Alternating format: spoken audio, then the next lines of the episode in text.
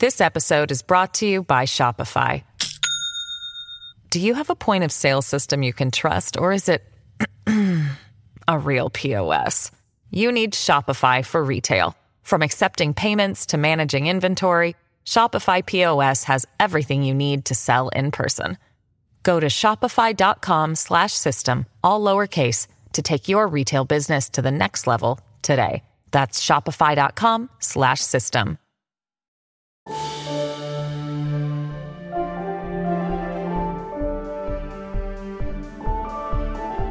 Hello, and welcome back, or welcome, to Mugshots, where we look into the lives of some of the most influential people in our world and ask what drives them and what made them what they are today. I'm Michael Crick, and in this episode, we're exploring the life and career of the British Secretary of State for Business and Trade, Kemi Badenoch, who's also the Women and Equalities Minister. She's a rising star on the right of British politics. She's made a name for herself as an advocate for social mobility and education reform and technological innovation. But she isn't without controversy. Lots of controversy. Talking to us to profile Kemi Badenoch in this episode, I have the black Conservative peer Tony Sewell, Stephen Greenhalgh, who served with her in the Communities and Levelling Up department not that long ago, and also the backbench Tory MP Danny Kruger, who used to be political secretary for Boris Johnson in Downing Street. Danny, hello. If you had to sum up Kemi Badenoch in three adjectives, what would they be? The three adjectives I'd give Kemi are courageous, warm, and liberal. Olukemi Olufunto Adegoke, as she was originally called, or Kemi Adegoke, was born on the 28th of January 1980 in Wimbledon in South London. But that's only half the story, for her parents actually lived in Nigeria, where her father Femi was a GP and her mother Faye was an academic psychologist. The couple agreed that Faye should come to London to give birth to Kemi in a private maternity home before they then went back to Nigeria. Kemi spent some of her childhood in America, where her mother became a university lecturer, but most of her time as a child was spent in Nigeria, which was troubled in those days, both economically and politically. After a string of military coups and amid crippling inflation, her father used almost all of his dwindling savings to put the 16 year old Kemi on a plane back to London, where she was entitled to live through being born here. She stayed with a family friend to do her A levels at an FE college in South London, and she worked part time at McDonald's. Danny Kruger, it's a pretty unusual background, that, isn't it, for a for an MP, particularly a Conservative MP? Well, it is, yes, and it reflects well, I think, on our party that she's had such a brilliant career in uh, with the Conservatives. She's both proudly Nigerian in origin and talks really well about her upbringing and her the lessons she's got from her background there, but also she loves this country and has such a strong sense of the advantages it has given her. She's brilliant. She's proudly patriotic and gloriously cosmopolitan. Shows a certain confidence as well, doesn't it? Coming to London at, at 16, uh, a totally new world to her. Yes, Kemi is not afraid. You can see that from how she operates in the House of Commons. She's entirely herself, confident and courageous. And even when she's really sticking out, as she does when she talks on culture issues, and I can imagine, amateur psychologist as I am, that coming to London as a 16 year old on her own and more or less making her own way in the world must have given her the strength of character that she needs for the job she's in now. Kemi Badenoch often says she's effectively a first generation immigrant, and her Nigerian childhood, she explained in her maiden speech as an MP six years ago, is why she's a Conservative. That speech was made not long after a Welsh Labour MP had greeted her in the Commons, and seeing she was black, had assumed she must be Labour too. Here's a clip from her maiden speech. I'm often inexplicably confused for a member of the Labour Party. I can't think why. I am a Conservative. Yeah. To, to all intents and purposes, I'm a first generation immigrant. Born in Wimbledon, yes, but I grew up in Nigeria. I chose to make the United Kingdom my home. Growing up in Nigeria, I saw real poverty. I experienced it. Living without electricity, doing my homework by candlelight because the state electricity board couldn't provide power. Fetching water from a borehole a mile away in heavy, rusty buckets because the nationalised water company couldn't get water out of the taps. Unlike many colleagues born since 1980, I was unlucky enough to live under socialist policies. It is not something I would wish on anyone, and that's just one of the reasons why I am a conservative. And later, in that speech, she created a certain frisson with this joke. As Woody Allen said about sex, if it's not messy, you're not doing it right. Quite risque for a maiden speech. Tony Sewell, if you had to sum up uh, Kemi Badenoch in three words, what would they be? Right. I would say that um, Kemi Badenoch is charismatic. I would say she's confident and she's competent.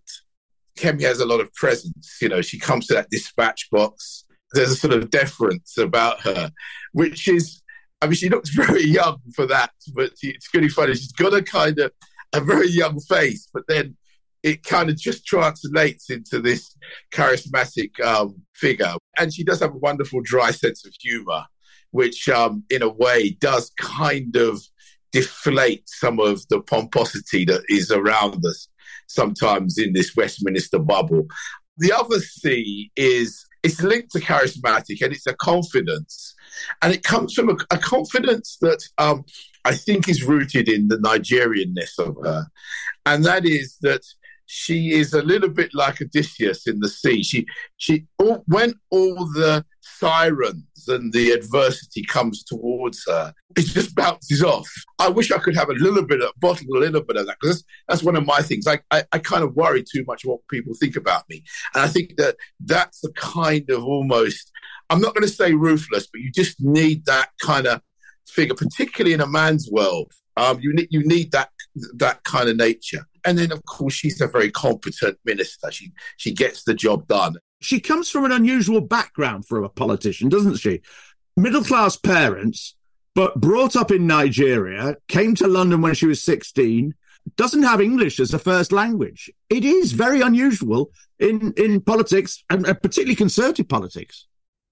Yes and no, because part of that Nigerian migration to Britain is a very unusual one. It comes in at different well, in a different way than than perhaps uh, anything we've seen before. Lots of it is dependent on the job that your parents have. Uh, a, uh, uh, a, lot of it also is coming from people who are not necessarily uh, who are actually uh, have already been educated and trained already inside Nigeria, and so are coming to Britain with with stuff already there, already made. Nigerians come to Britain in a more complex ways, I think, than other people do, and I think that's that's partly why you've seen uh, her come in in this way. However, I would add that all of those kinds of lines in that you see are adding to her credibility. For example, the fact that she went and worked in McDonald's. Not many people on that dispatch box, as she looks across, have done that for a living.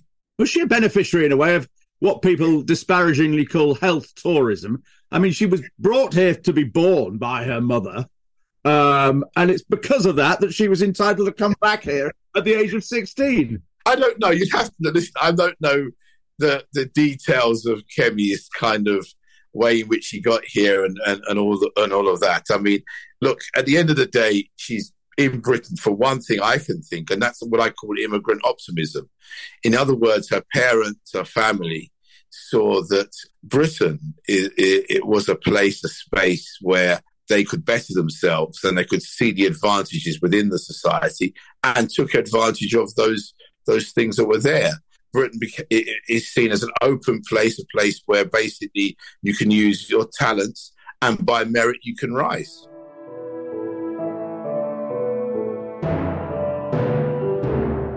Kemi Badenoch went to the University of Sussex to study computer systems engineering and later did a law degree part time at Birkbeck College in London. She had a series of jobs in both IT and banking and even worked for the rich people's bank, Coutts. In 2005, she joined the Conservative Party, and that's how she met her husband, Hamish Badenoch, a banker whom she married in 2012. Meanwhile, in the 2010 election, she stood for the Conservatives against Labour's Tessa Jowell in Dulwich. She sat on the London Assembly for a couple of years, and in April 2017, when Theresa May called a snap election, Badenoch tried to become candidate in Hampstead and Kilburn, but lost that selection. Just as well, for the Tories lost Hampstead. Instead, at the last moment, Badenoch was picked to fight Saffron Walden in Essex, a plum seat which is 93% white, but which she then won with a whopping majority of 25,000. She delivered a strong speech at the selection after pumping herself up with the song Eye of the Tiger from Rocky III booming through her headphones. The man she pipped for the Saffron Walden selection, by a dozen votes or so, was one of Theresa May's closest advisers. But May forgave her, and only seven months later, she actually made Badenoch Tory vice chair in charge of future candidates. But immediately, she spotted a conflict of interest and threw her husband, Hamish, a Tory councillor, off the candidates list. And in a video interview with Core Politics, Kemi Badenoch owned up to what she called a foolish prank from a decade before. Not committed as an unruly teenager, but when she was 28. Let's listen to that confession. What's the naughtiest thing you've ever done? The naughtiest thing. I, about 10 years ago, I hacked into oh my god it's about uh, hacked into an MP's another MP's web a Labour MP's website and I changed um, all the stuff in there to say nice things about Tories. That's nice, funny, yeah, but I won't name who. the hacking incident had made news when it occurred, as the Labour MP concerned was Harriet Harman, then Deputy Labour leader under Gordon Brown. For a few hours, Harman's website contained a statement telling Brown she was quitting Labour and backing Boris Johnson for the Mayor of London. Legally, Badenoch had committed a crime, though Harman forgave her.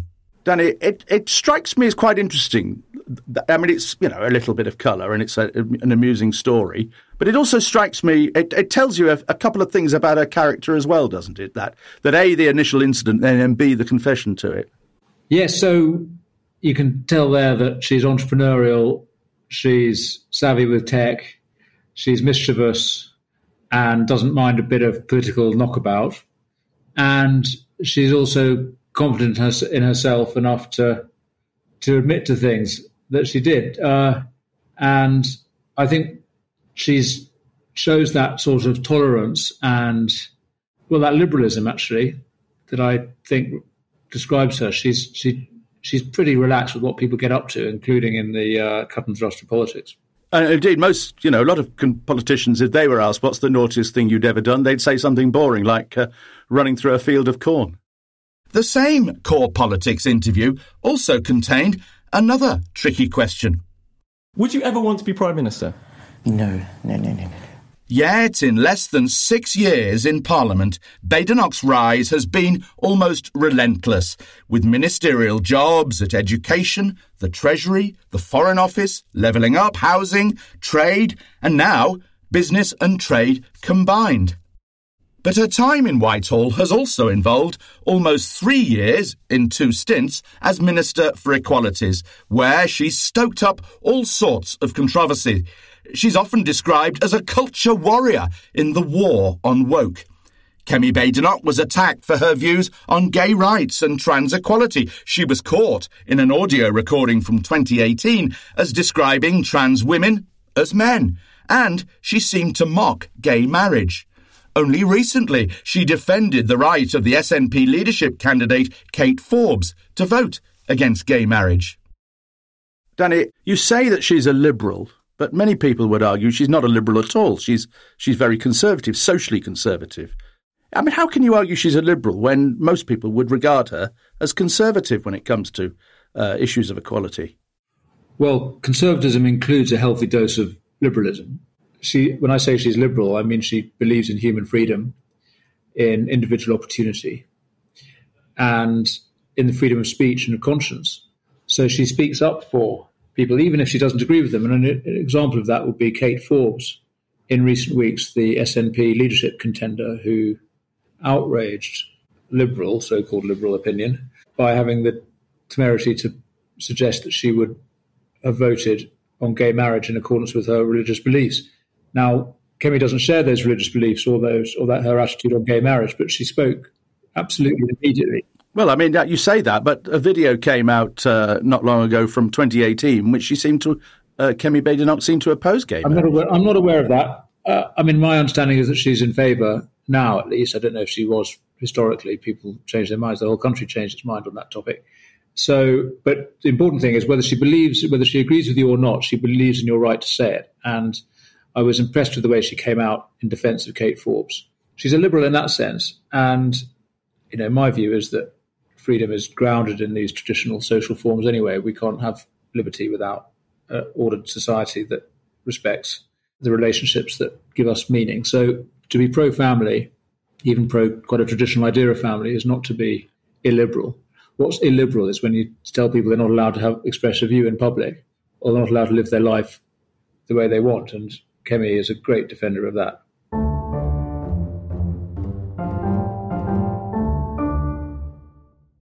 This episode is brought to you by Shopify.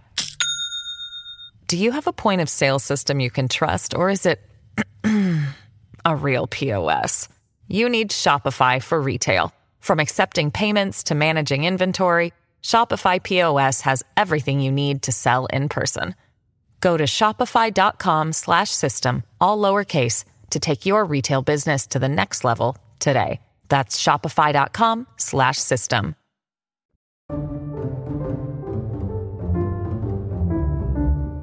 Tony Sewell, Lord Sewell, got to know Badenoch a couple of years ago when, after the emergence of the Black Lives Matter campaign, Boris Johnson asked him to chair a commission into racial and ethnic disparities in Britain.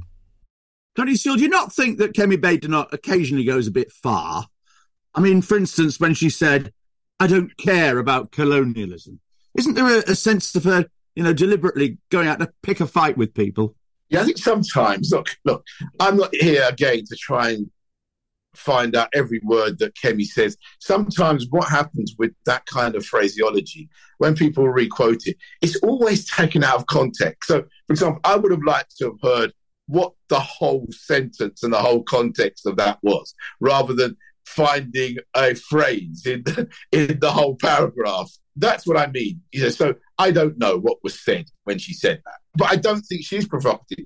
I think what she what she's doing is we have to now almost kind of be quite forthright now with some of the ways in which I think the narrative is going towards another way, in which which which is really to keep perpetuating this notion that black people generally, black and Asian people in this country are just losers, that the whole system is totally against us, and that our own efforts mean nothing. And the only people that can save us are white people, particularly Guardian readers. You did this report on um, uh, race and uh, ethnic disparities in Britain. What, what broadly was your conclusion, and what was your involvement with, with Kemi Badenoch? The conclusion was this. We concluded that race disparities exist, but the causes of them aren't necessarily racism. So, for example, you could have these ethnic disparities, but what you when you when you go downstream to look at the causes of them, they come in, in in a myriad of different ways. So it's much more complex. So, for example, just the one in education is a really interesting one where you see disparities at the, at the face of it between black young people and maybe white young people. When you scratch the surface and look at what black people are you talking about, it's not the same. For example, the outcome for Caribbean people are different than the outcomes for Africans. What are the family structures that impact on that ethnic disparity? I mean, in my own community, 60% of it is single parenthood. You're telling me that that is not going to have an impact? All the areas that we looked at crime, policing, health what we found was when you went upstream, you found these other complex reasons that explain the disparity. That's all we said. And I think at the time people were just emotional. And we did not at any point in the, I don't know how this got out, Michael, at any point say that institutional racism didn't exist. We never said that. And what I found from Kemi's point of view, she stood ground. She defended the report admirably in Parliament. But then she went on because she was the minister who was responsible for that report. She took it out and then she translated it into policy. And I think people don't know this, but one of the best documents that have come out of this government since well, the Boris Johnson government anyway, has been this document called Inclusive Britain, which what it did was it actually put into policy terms our report. And so now all those government departments, and it's quite interesting Kemi's presence because she's able to, she knows the Westminster thing so well. So I was very pleased. I found that all my recommendations plus more uh, are now policy, and it's it's it, and, and it, because they respect Kemi and because she articulated it so well. The CRED report is it, is really doing well and is actually now realised in terms of government policy. On the 6th of July last year, with ministers quitting Boris Johnson's government almost every hour, Badenoch was the most senior of five young ministers who wrote to Johnson announcing their resignations en masse and criticising his handling of the sex scandal involving the Deputy Chief Whip, Chris Pincher. For the good of the party and the country, you must step aside, they wrote, with Badenoch's signature on top. Johnson resigned two days later. A couple of weeks ago, the Daily Express printed WhatsApp messages from a group of ministers who'd served in the Levelling Up department at that time, and which show Kemi Badenoch played a prime role in urging other ministers to follow her example and resign as well. Do it, do it, do it, she implored one of the government whips, Sarah Dines. Another whom she begged to resign was Danny Kruger. Come on, Danny, you going to quit? she asked. Danny, she seems to have been a key player at that time in urging people to uh, leave uh, Johnson's side and uh, express their displeasure with well, his government. Everyone who jumped over the edge of the boat was then calling from the uh, from the lifeboat or from the water to everyone else to follow them, and you can understand why. So uh, I don't remember her playing a particularly prominent role. She certainly wasn't playing a prominent role in my memory in the in the sort of agitation against Boris before the end. But remember it all collapsed very quickly. I can't remember the sequence of who jumped when, but you know, Kemi and a group of her colleagues resigned together, as I recall. But they did so, as I did a little later, from my position, on the grounds that the game was up, that it was over, that, that Boris had lost the support of Parliament, and the only person not realising it was him. And the only way to make him realise it was for colleagues to publicly call for him to go. And none of us, well, those of us who backed Boris and believed in him, none of us wanted to do that. It was a mm. very, very painful episode. But I guess from Kemi's point of view, once she jumped, she wanted everyone else to. Badenoch then stood for the leadership, with Michael Gove running her campaign, and she did better than most people expected, reaching the final four before Liz Truss was elected.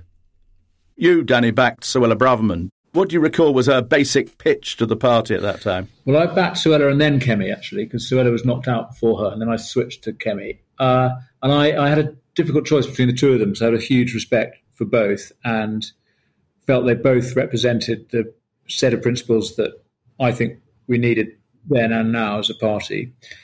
Her pitch was to be on the right, so she had a robust pro Brexit, economically free market perspective. And she also made a pitch for the for the centre ground, as it were, for the for the mainstream of our party.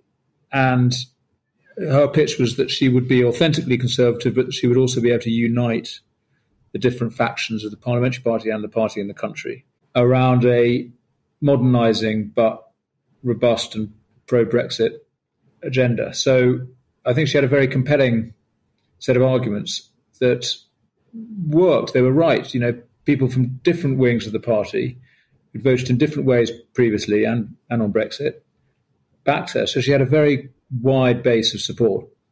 I read out to you uh, some of the uh, WhatsApp messages that the Express published a few days ago. What was interesting was the response. Lord Cruddas said uh, that she was one of a uh, one of the backstabbing ministers who organised a coup against a democratically elected prime minister. It shows Kemi's real character as a person who cannot be trusted.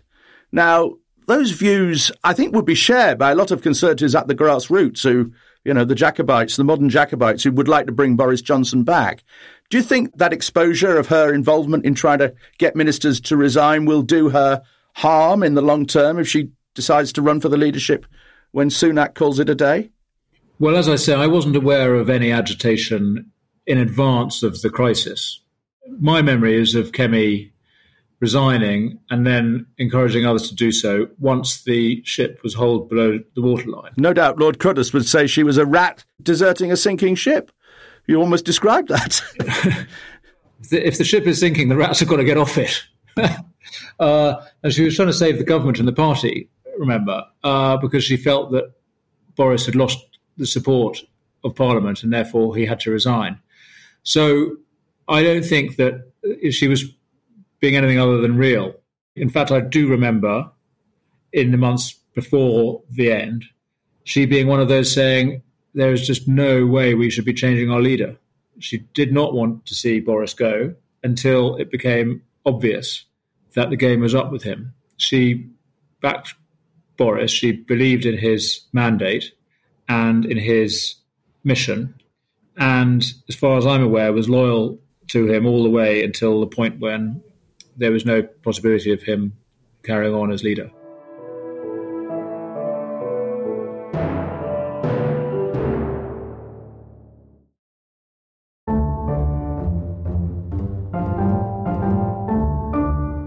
Liz Truss brought Badenoch back into government as Trade Secretary and Rishi Sunak expanded that role when he combined the Trade and Business Ministries last month. Some in the Conservative Party see Kemi Badenoch very much as the protege, the puppet, some even say, of Michael Gove. Stephen Greenhalgh, Lord Greenhalgh, worked with both of them as a minister in the Communities and Levelling Up Department. Well, it's clear that, you know, Michael's a big supporter, a big fan. He's on the record as saying that Kemi was the very best junior minister that ever worked for her. You know, and uh, clearly thinks very highly, and, and by implication more highly than any other junior minister that worked for him. And he's a very experienced cabinet minister. He's been around the cabinet te- te- table for since 2010 in some form or other. So, you know, at the end of the day, he's a very, very strong advocate and supporter of someone who's now a serving cabinet minister. Um, that's impressive. We've got to recognise that. Stephen Greenhalgh freely admits he was the person who leaked to the Daily Express Kemi Badenoch's WhatsApp messages from last summer, urging ministers to resign. But you felt it wasn't right for, for Kemi Badenoch to be doing that. I don't think it's right. I think every yeah, we're talking about elected people that I don't. I don't. I, I just think the herd herd like aspects of politics is something I don't think looks right to me. And I've been, in, you know, admittedly not in Westminster for very long. I was there for two and a half years as a minister of state. But, you know, I spent 16 years in the town hall, four years in City Hall, and that's the sort of behaviour I've never seen. We're talking about our own side here. We're talking about a, a, a Prime Minister that secured an 80 seat majority, whose electoral stardust, and we have ex ministers that were, until that point, had been serving in his government for some time, exhorting colleagues to resign. I think that's wrong. Do you think that will do her harm in the long term if she runs for the leadership again? Probably not. You know, these days, I'm not sure how many people listen to your podcast. Um, I'm sure she'll go very far. Um, I just think it's important for history to note the sorts of things that happen behind the scenes. The knives seem to be out for Kemi Badenoch. Indeed, the Mail on Sunday, a couple of weeks ago, reported party sources saying she's got too big for her boots by turning down a request to stand in for the Chancellor, Jeremy Hunt, during Rishi Sunak's recent summit with President Macron in Paris. The paper also said government whips were unhappy about Badenoch missing some of her question sessions in the Commons. And the paper reported a senior source as saying, It is impossible to get her to do anything we ask. She just says no. A source close to Badenoch hit back and spoke of her being the victim of Westminster sexism and racism. But what has Badenoch achieved in policy terms during her four years as a minister? Stephen Greenhalgh again. Where she has a huge public profile, quite rightly, is not on policy delivery, it is on the equalities brief and standing up against the culture that I do dis- I do agree with her on her positions on that. And as a uh, you know prominent black female politician, she's making points that I think are there to be made in a very effective way. That is an achievement, but that's not delivering policy that betters people's lives. That's making a point around the way the society is moving and making you know a statement, a line in the stand that that's not the way to go. But in terms of, as you call it, policy that's changing people's lives. I mean, you've been following politics closer than I have. I mean, I'll put the question to you. I mean, you've been doing this podcast on Kemi Badenoch. What, what would you say she's achieved? But Tory activists seem to think Kemi Badenoch is achieving a lot and gave her a net satisfaction rating of almost 73% in the latest poll by the Conservative Home website, the second highest of any cabinet member. Badenoch has come a long way in just a few years and being the most senior black woman ever to serve in British government, and she'll probably climb higher yet. She's only 43 and right now, all the bookies have her as favourite to succeed Rishi Sunak when he finally goes, which could be less than two years away. Our thanks to Tony Sewell, Danny Kruger, and Stephen Greenhalgh for joining me. And please follow Mugshots from wherever you get your podcasts so you can catch up with previous episodes. And don't miss the next episode of Mugshots with me, Michael Crick.